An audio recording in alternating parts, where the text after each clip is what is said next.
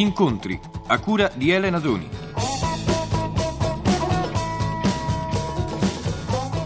Ennio Morricone è un musicista che ha legato il suo nome a molti film fortunati.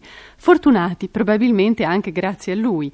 Eh, per ricordarne qualcuno, non so, per un pugno di dollari, ha fatto cinque film con Elio Petri, ehm, ha fatto Teorema di Pasolini, tanti film, tante musiche fortunate. Sono stata a trovarlo nella sua casa di Roma all'Eur e naturalmente abbiamo parlato del Mosè, che è appunto il più recente dei suoi successi. Il Mosè che ha delle musiche particolari, delle musiche piene di fascino, che sembrano veramente delle musiche eseguite con strumenti diversi da quelli che noi conosciamo. Ecco, adesso stiamo per sentire Israel.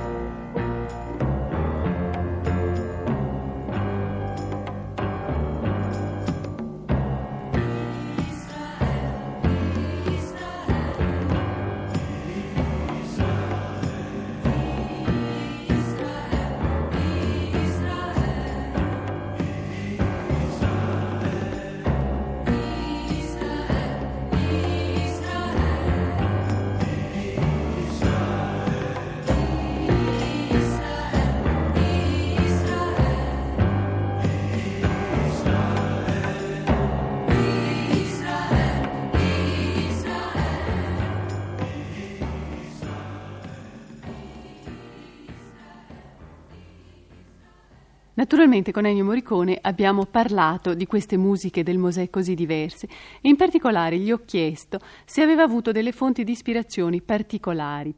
Sì, per, la, per il finale della terza puntata. Io, quello che finisce con Israel?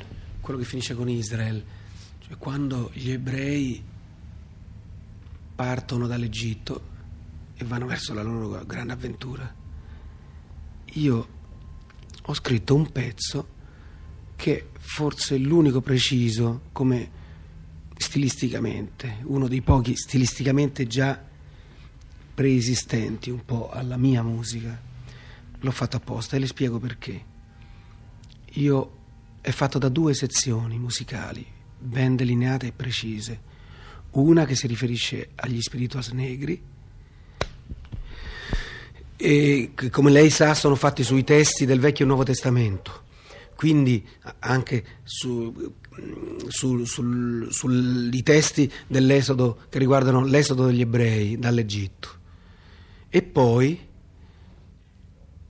una, un riferimento molto ben preciso sulla musica palestriniana, cioè i mottetti, anche quelli. Di Pierluigi, Giovanni Pierluigi, Pierluigi da, Palestrina. da Palestrina.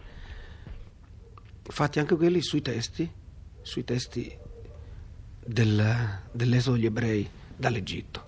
Ora, per dirle, questa, questo pezzo è stato detto da un critico, non mi ricordo chi è, veramente, eh, non mi ricordo neanche il giornale. Certo che ha scritto con molta fretta il suo pezzo per pubblicarlo il giorno dopo, la mattina su, subito la mattina dopo, mentre io per fare quel pezzo le mie scelte ci avevo pensato, De Bosio le aveva accettate dopo lunghe riflessioni. E cosa ha, ha detto questo lui critico? Lui ha detto che era un finale western, ma l'ha detto perché è un orecchiante, evidentemente perché Morricone, che ha fatto tanti western, cosa si poteva dire di nuovo? o di vecchio, se non che un finale western.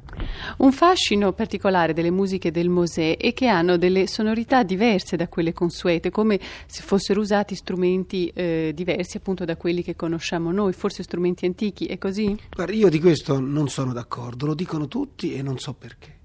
Io non l'ho detto.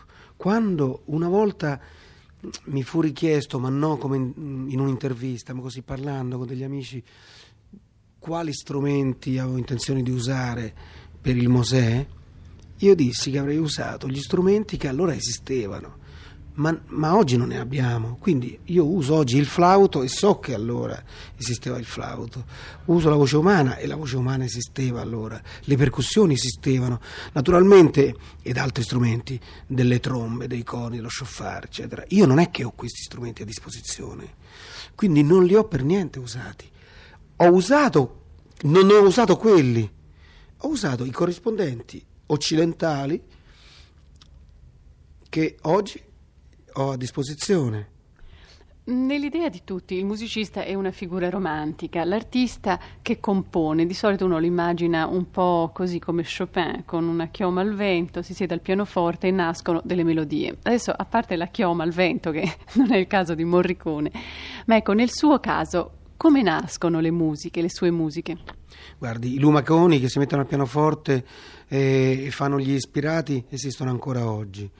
Beh, naturalmente una bella ragazza vicino può anche fare così, può anche agire così e sta ragazza evidentemente si, si esalta e il, il, compositore al pianoforte, questo lumacone, si Perché esalta. lo chiama lumacone? Perché è un po' un blef questa cosa, questa, questa, questa ispirazione non esiste, questa cosa no, non, non, è una cosa giusta, è un errore, un luogo comune che la gente continua a ripetere da anni e anni e anni, non esiste. Cioè, Nessuno dire... guarda il cielo guardiamo la carta da musica e andiamo avanti quando è possibile, altrimenti la lasciamo bianca.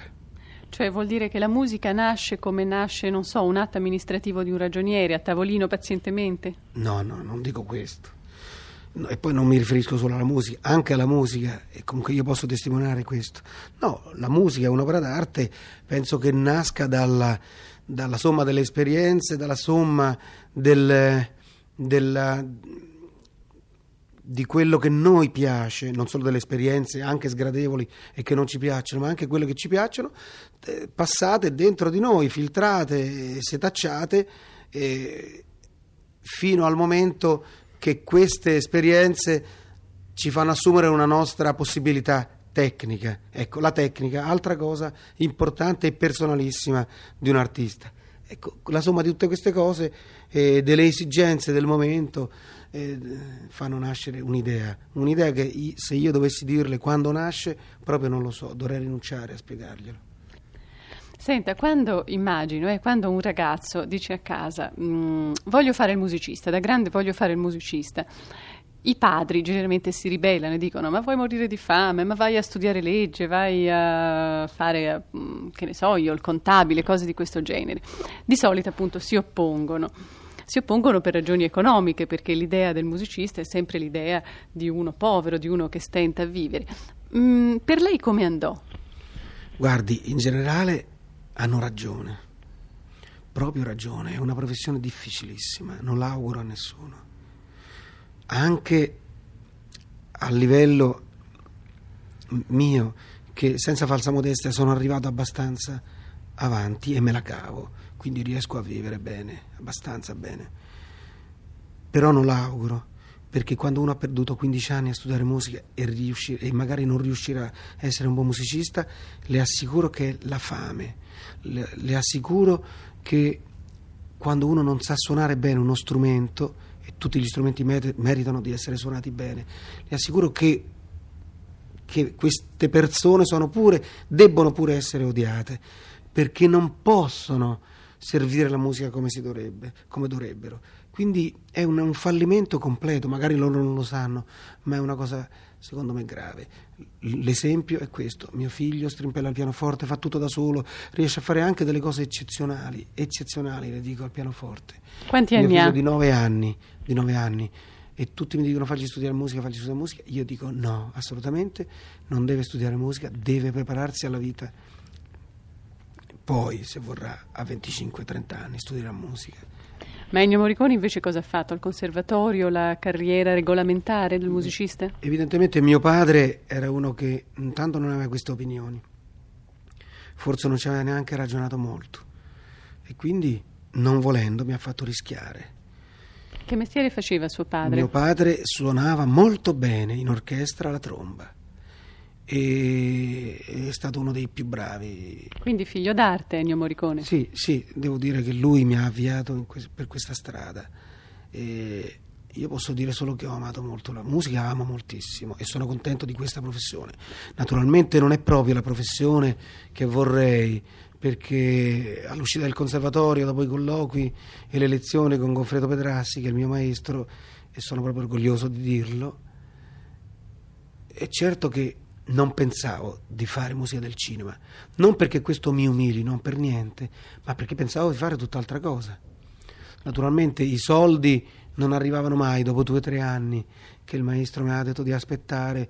Ho cominciato clandestinamente, di nascosto a lavorare e a fare prima arrangiamenti, poi musica e così, e poi piano piano mi sono potuto tirare più indietro e sono eh, venuto fuori anche non volendo. Quando Ennio Morricone non fa il compositore, che tipo di musica ama ascoltare? Guardi, il mio controveleno è Bach. Adoro Bach.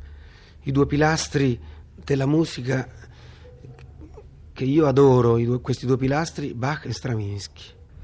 Dei registi con i quali lei ha lavorato, ce n'è qualcuno che si intende particolarmente di musica? Beh, sì. Poi non, non è importante per un regista intendersi di musica in senso così tecnico, perché lui sente la musica in rapporto al suo film, quindi nessuno, quasi nessuno sbaglia nei consigli che eventualmente può dare al compositore. Però uno di quelli che, devo dire, è, è abbastanza dentro ai fatti musicali è Gillo Pontecorvo. Ecco, lui è, ha una certa cultura, una certa cultura e con lui mi sono trovato abbastanza bene, anzi benissimo, eh, durante i due film che ho fatto con lui, cioè La battaglia d'Algeri e Keimada. Le capita mai di scrivere musica che non sia per cinema, cioè della musica al di fuori del cinema, della musica per sé? Sì che mi capita, ne ho scritta tanta, molta è pubblicata, tutta è eseguita e, e anche qualche volta alla radio, ecco. Ma purtroppo la gente mi conosce sempre per quello, la gente così che non è molto informata per quello del pugno di dollari o per quello di Metti una sera a cena o per quello di C'era una volta West, per quello di Sacco e Vanzetti. Ed Ennio Morricone invece per che cosa vorrebbe essere ricordato? Io, io, sono ricordato per quello che mi ricordano. Va benissimo, capisco bene la gente che non sia informata, infatti non è che mi preoccupa. No, ma io dico il pezzo, di... il pezzo da lei scritto che le piace di più. Forse ancora devo scriverlo, il pezzo che mi piace di più.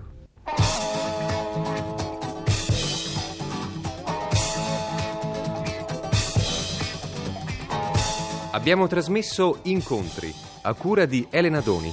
È intervenuto Ennio Morricone.